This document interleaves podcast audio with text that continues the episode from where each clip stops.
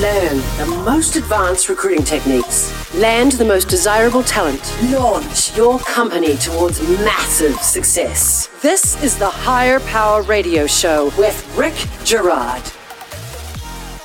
No one is interested in working for your ego. Just ask our friend, we'll call him Dick. We changed his name to protect the innocent, of course. Dick is a VP of a small, well funded startup, and he's very proud of what they are building. So proud that he's established very hard bar for talent, and as a result, he's had a difficult time finding people. Let's just say his expectations are a little out of whack. He's got Ferrari expectations on a Hyundai budget. The way in which the interview is conducted comes across as being adversarial. Dick comes across as a real, well, you know, dick. As a result, some fantastic people have opted not to accept the offer, and negative Glassdoor reviews are abundant. Today is about how not to run off talented people in your interview process, just like our friend Dick. I'm Rick Girard. Welcome to the Hire Power Radio Show. We help entrepreneurs and business leaders win the right hire. We share insights from top performing rebel entrepreneurs, disruptors, and industry leaders like our guest today, Molly McGrath. Molly is the founder of Hiring and Empowering Solutions. She is a national podcaster, decade long national blogger, and two time Amazon number one best selling author. She has coached, consulted, and directed presidents and founders of national organizations and over 4,000 small businesses in executive level leadership, continuous improvement, and team empowerment initiatives to infiltrate new markets leveraging partner ecosystems, and producing profitability, which is what makes Molly the perfect expert for today's topic. Welcome to the Hire Power Radio Show today. Thank you for having me, Rick. I'm so excited about today's topic. How uh, not to be Dick, I bet you haven't been on a podcast where you talked about that one, huh? Today we're going to have a little bit of fun with this. By the way, in full disclosure, my dad's name is Dick. He's not a dick, but I kind of model it after him just because we have a little fun with it. We're going to talk about how not to come across as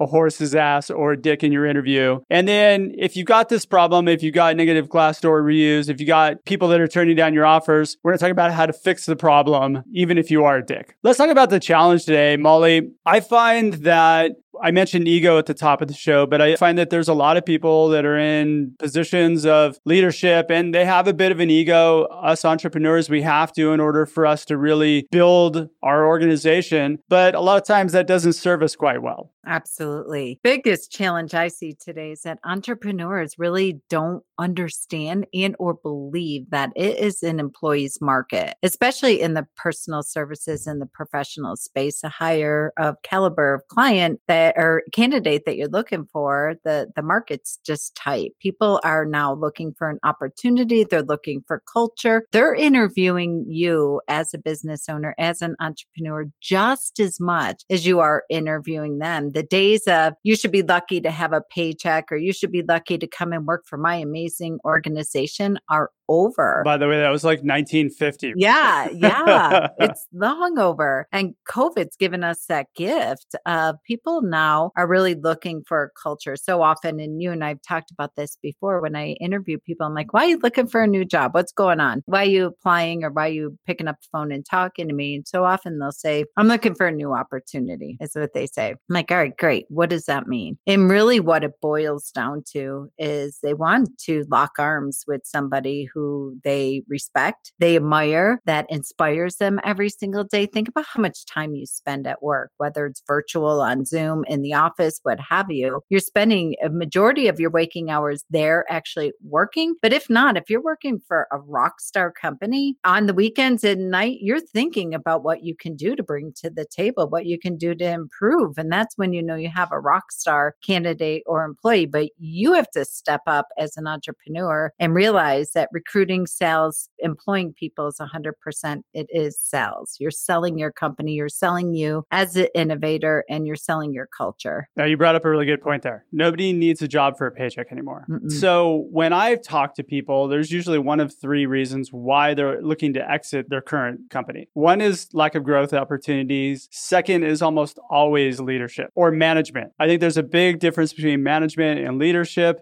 Leadership, the people you want to work for, management, not so much. And then thirdly, they get bored with the work. And so it's your job as the CEO, as whoever is leading the company to make sure that you're keeping your people engaged and challenged and fostering their growth. Yeah. You know, I always say you have to remember you're hiring human beings versus human doings, first and foremost. And it's typically the human stuff that gets people either fired or that they leave. And it goes on the same side as you as an entrepreneur and as a leader. So often leadership and or management, honestly, whichever way you're coming at it, you need to give your employees time, attention, and feedback. And so often you and I talked about this last week, I think it was. I have a recruiting company as well, and I get phone calls. And the number one thing I hear, I got to hire someone, batteries included. I don't have time to train them. Even if they have a skill set and the knowledge and they're an absolute superstar to begin with, you still need to give them time and attention. You're the leader, you are a coach and a mentor first and foremost. And you have to, every day when you wake up and you pull into your office building or into your Zoom rooms, what have you, you have to remind yourself, you've got to keep that ego in check, your attitude in check, and really remind yourself that you're re enrolling your employees every day because we know as recruiters, we're ruthless. We'll inbox everyone. Our number one question is, Hey, are you happy? Are you being treated well? You want to talk to me? Oh, yeah. And the funny thing is, is when one person at a company says, Oh my God, leadership here is a mess, the whole team just goes after everybody. You're not just going to lose one person, you're going to lose a lot of people. Even if it's not true, the perspective of people, your employees, like you said, it runs like a cancer through the office when people start having the water cooler talk of things of nature and you plant those little subconscious seeds, they'll look for evidence everywhere to find truth of that. So you have to be really responsible for how you show up energetically. Leaders have to remember you're responsible for the energy you leave in every room, in every conversation, even, and I'm excited to talk about this today when you're interviewing candidates. Let's talk about why this is important to company. If you are one of those people that has a huge ego and you're a dick, you have to own it and make sure you prepare people for it. There's no surprise. And you have to hire people that are okay with you being a dick. There are people that will work in that environment and they'll thrive in that environment. Mm-hmm. Step one of anything is awareness. Listen, if you're a hard ass to work for and you're unapologetic about it, well, hold your head high and own it and claim it. And there's sometimes when I interview entrepreneurs, see if they'd be a good fit for me to place them, I'll have an upfront conversation with them. Like, listen, you're challenging, you're difficult, you have unrelenting expectations and standards. And if they're like, damn straight, yes, I do, and they own it, I'm like, all right, great. I'm going to be clear with the candidates up front. I'm like, listen, this is not easy street at all. You're not getting unicorns and roses every day, no warm and fuzzy, this type of environment. And there's a small percentage that can hang in that. And they're like, sign me up. Yep, that's so very true. So, why is this important to a company? Like I said, it's step one to be really aware of it and be aware of the culture that you have. I work with law firms. By and large, it's a majority of my clients and where I hung my shingle 25 years. Talk and everybody about- knows attorneys are super nice and friendly. oh my They're gosh. easy to work for. Yeah.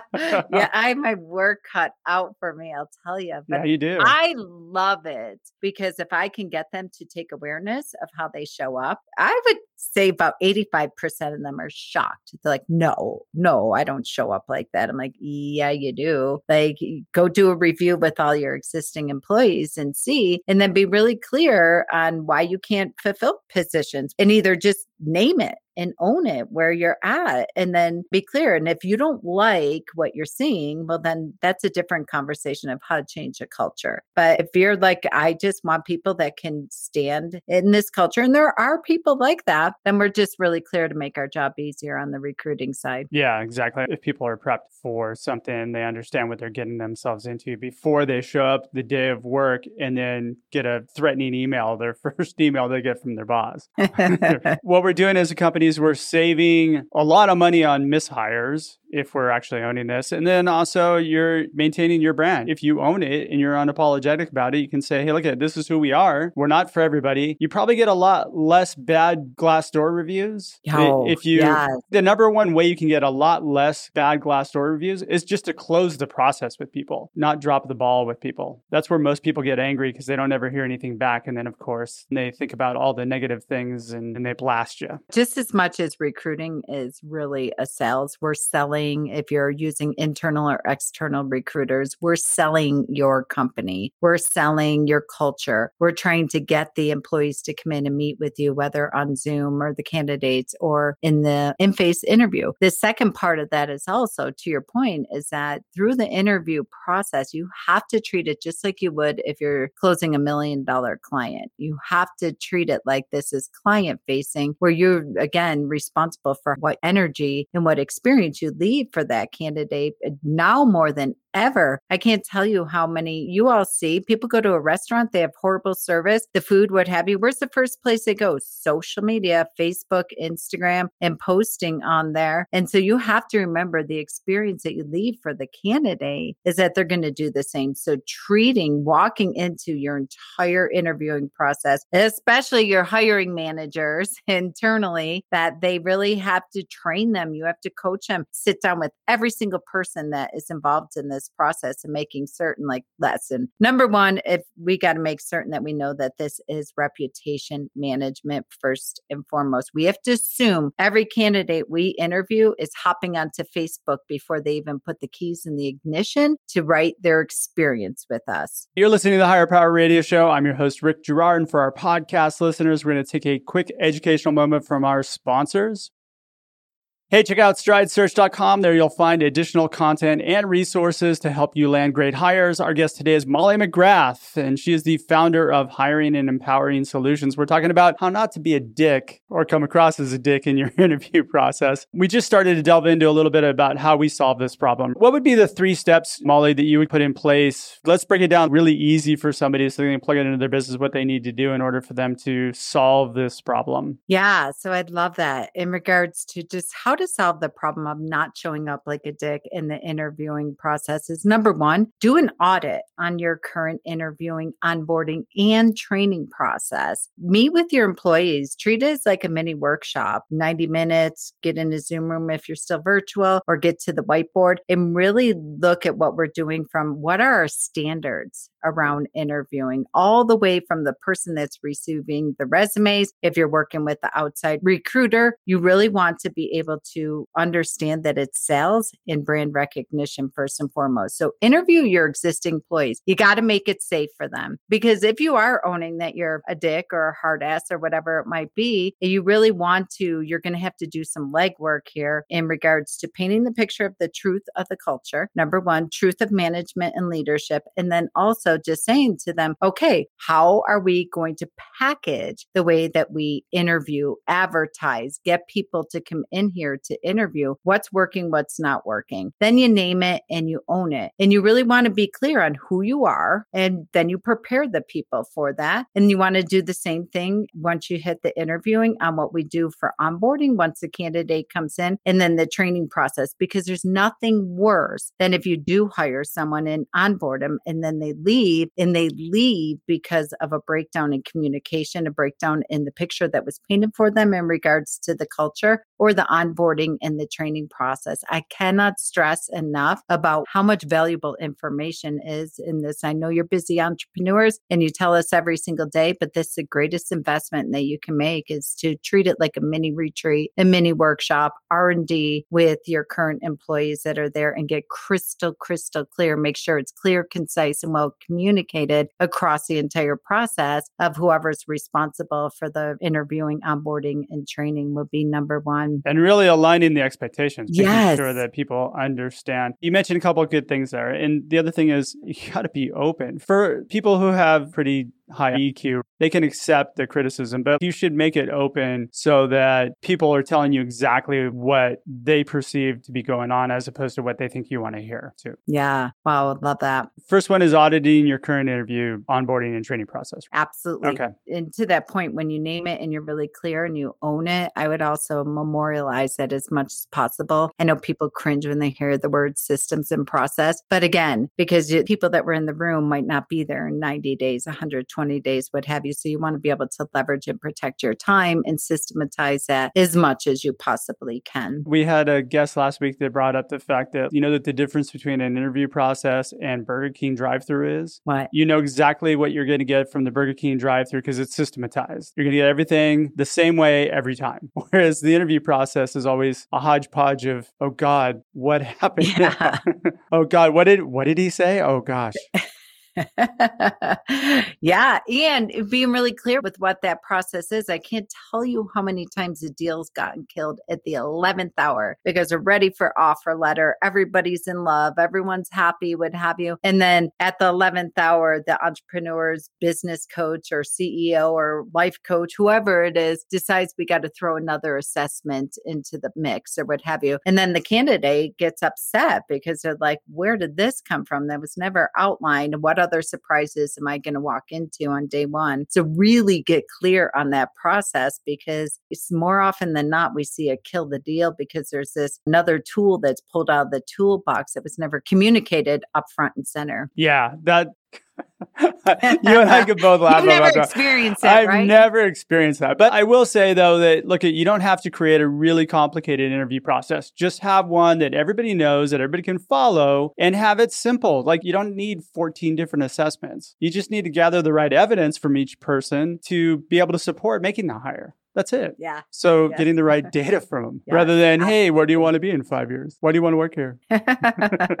Another way to solve the problem, I would say, and I mentioned this before, is, and I probably mention it all the time, of treating the interview like you would a million dollar client. You have to know in this day and age, the days of show up to work, put your head down, shut your mouth, collect your paycheck, and go home are way over. And they have been for quite some time. And now more than ever, based on what we've experienced the past year, you have to understand that you need to show up warm, welcoming, and really inviting. Like I said, you are protecting your brand, reputation management. You're also really clear that you want to leave the person better than when they entered your Zoom room or your conference room or however you are interviewing them. And you really want to be responsible for how you're showing up. I can't tell you how many entrepreneurs we get it. You're busy, you're important, you're stressed, you have more work. If not, you wouldn't be hiring in the first place. But by the same token, you have to understand that I cannot say this enough that whether you hire the person, whether they're a good fit, whether they're not, is not your end all and be all. It's about how they are going to leave that interview and what's going to come out of their mouth once they go there. You have to treat it like a Google review because it's so difficult to recover from them. Well, can you imagine if you actually treated your customers like you treat your interview process or your people you try to hire? You wouldn't have any business. Right. You would lose it. As an entrepreneur, you would lose it if somebody dropped the ball and didn't give feedback back to their customer. Or if a customer called and said, Hey, I have a problem and nobody returned the call, nobody followed up. You would absolutely lose it. And yet, when you get somebody in an interview process, the number one reason, again, like I said before, when people get bad Glassdoor reviews is because they interview, they wrap up, they say, Okay, we'll get back to you. And then crickets, nothing. And that's one simple thing that you can fix but you can actually do it at the interview. There's no reason why you can't release somebody at the interview and just say, hey, look, it, it's probably not a fit and let's move forward with somebody else or something to that effect in a nice way. To your point, I just cannot, I really want to highlight this. You might do a phenomenal job as a business owner get hired by a client. To use your example, great. And then in comes the hiring manager or the intake coordinator or customer service, whatever it is, and they do a horrible job. And then now you have the reviews, now you have refunds, now you have all that. Think of the same way as a candidate. When you end the interview, so often entrepreneurs get all squirrely around this. Like, I don't know how to end it. So they always just be like, we'll be in touch. And to your point, they don't get in touch. And or you delegate that to someone who's never been involved in the interviewing process. So often I've had amazing entrepreneurs that I've hired. I'm like, yes, I can't wait to place your placement. And then in comes their hiring manager or their COO or whatever it is that knows nothing about hiring. They have no clue on how to treat candidates. And to use this example, then you send the person or you tell the hiring manager to be like, well, tell them that we're not giving them the job. And they come in and they like insult them. We don't know what information they're giving them. And that's where all the bad reviews come from on Glassdoor, on social media, yeah. which by the way, cannot be removed. Well, I think you can remove it, but I think you have to pay them a lot of money. I would imagine that they have something built into their business model because sure, for 10 grand, we'll get rid of that or something. Yeah. I mean, I would if I owned Glassdoor. Actually, I wouldn't. I take that back. Feedback is the last piece. It is. And when you want to end the interview, so often in my recruiting business, I'll hop in Zoom rooms and facilitate the interview with the entrepreneur, what have you. And we'll be sidebar chatting with them and like, I don't know how to end this. I don't know what to do. And part of the coaching and the consulting that we do is to your point, give them that feedback at the time and say, listen, use it as an opportunity to be a coach and a mentor and a leader first and foremost and say, right now we're looking for a very specific skill set you have some of it, you don't have pieces of it. We don't have time to training. So again, you want to take the fault that you're doing them a service as a candidate. And we really need someone who comes with batteries included, what have you. Your resume is great. You interviewed well. I will share your resume with my colleagues if any position. Here's some suggestions of what you can possibly, you don't want to go into a deep dive where you're coaching them on what they did wrong on the interview. You want to let them off gracefully and you want to make certain that you're not oversharing, over overgiven, trying to fix them, be their life coach, but you just want to do what you need to do to end it in a respectful way. And then also not creating extra homework for yourself at the end of it and just be upfront, authentic. You don't have to be brutally honest or raw. Well, your suit's not really pressed or no, you're not getting into that. You're just ending it in a way that lets yourself off the hook that you don't owe them any homework afterwards by also doing a wonderful representation of their experience experience with you, whether they get the job or not. You have to remember that the experience and the energy and the essence and the tonality and how you deliver messages in that meeting, in that interview, are what you need to be front and center most concerned about. Especially if you hire based on corporate values. There's a lot of companies that are doing that these days. That's a big part of the hiring decision. You can actually have that conversation. And I've seen it where people who are in the interview process will actually say, Yeah, that's not me. Like, I don't align with that. And you can agree that that's not you and you can part ways at that point really nicely. And it's usually a relief for everybody, especially again, if you have a dick culture, but you're a collaborative person, you need a lot of attention and you need some mentorship. Somebody could say, well, that's not us. We'd love to hire you, but it's not going to be a fit. That right there is just going to create goodwill and good karma for the next upcoming person. To your point, I think a major miss might be that a lot of business owners, especially small business owners, aren't even clear on what their core values values are. So, probably starting there and getting really clear on that, which is very different than your vision and mission statement. I've been in many interviews where the attorney shows up or the entrepreneur shows up exactly who they are. They have the warm and fuzzies and the honest, well, respectful conversations, and then get deep into the conversation where the candidate's like, you know, the, I don't think this is a great fit for me. And simply just saying, wow, thank you for being honest and for respecting my time, respecting your time, things of that nature. That alone is a massive home run. It cuts down your time. You're not wasting any time. We're able to have an adult conversation that is based on respect and clarity. What greater win is there in that scenario? Yeah. And by the way, you could do that as you start the interview. You just say, hey, if at any time, this is part of preparation, if at any time you feel like, hey, we're not a match, just let me know. Upfront Exactly. So, what would be two or three key takeaways you can give the audience that they can plug into their business today? Yeah. So, I'd say number one takeaway would be just be really clear and honest with yourself on who you are and who your culture is. Like I've said several times, is that the recruiting and the hiring process now more than ever, the employee and the candidates are interviewing you just as much, if not more, than you are interviewing them. We can tell you all day long, we're recruiters. And to find good quality candidates, I love the questions that they ask me in the interview process. I'm like, wow, you are a rock star. So you have to remember number one, that hiring, recruiting, interviewing is sales, period. You are selling your company first and foremost, and that's your job. That's your role that you play in the entire process. So get clear and own it. And if you have a sales structure, you need to have a hiring structure. Yes.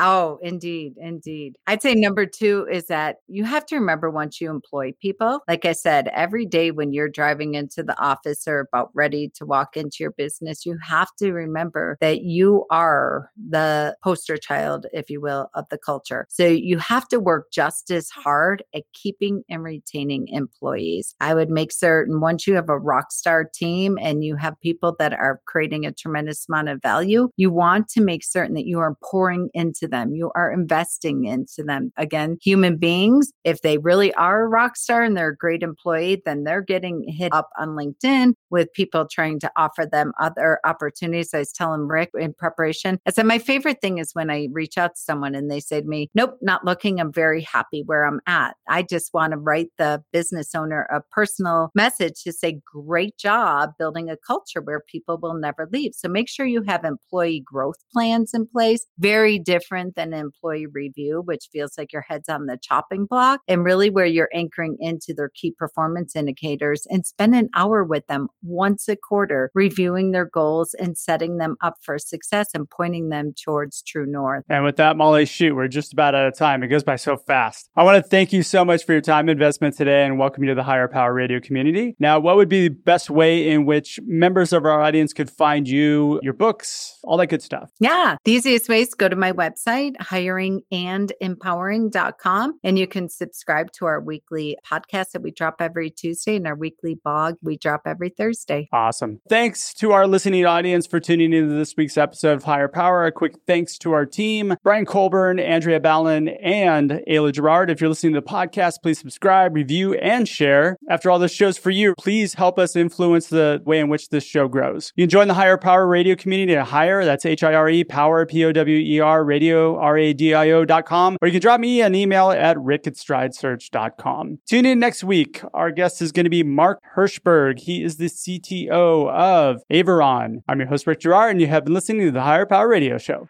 Aloha.